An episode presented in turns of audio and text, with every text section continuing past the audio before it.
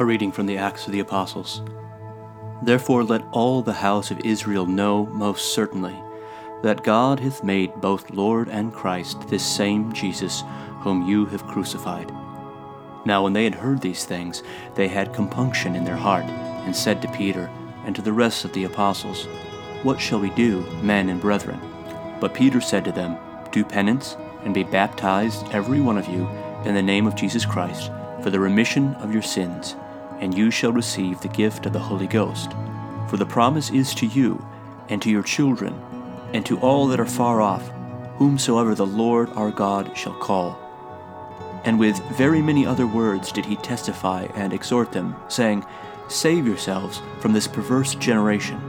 They therefore that received his word were baptized, and there were added in that day about three thousand souls.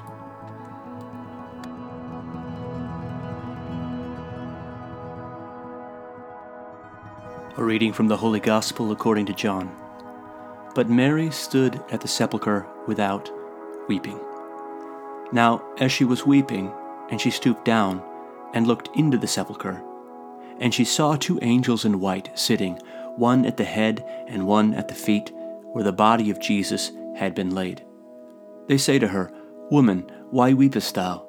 She saith to them, Because they have taken away my Lord and I know not where they have laid him.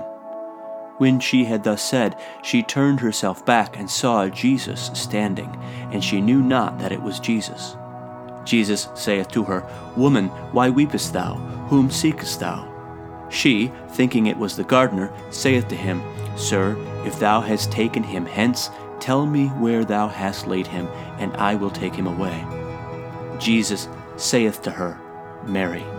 She, turning, saith to him, Rabboni, which is to say, Master.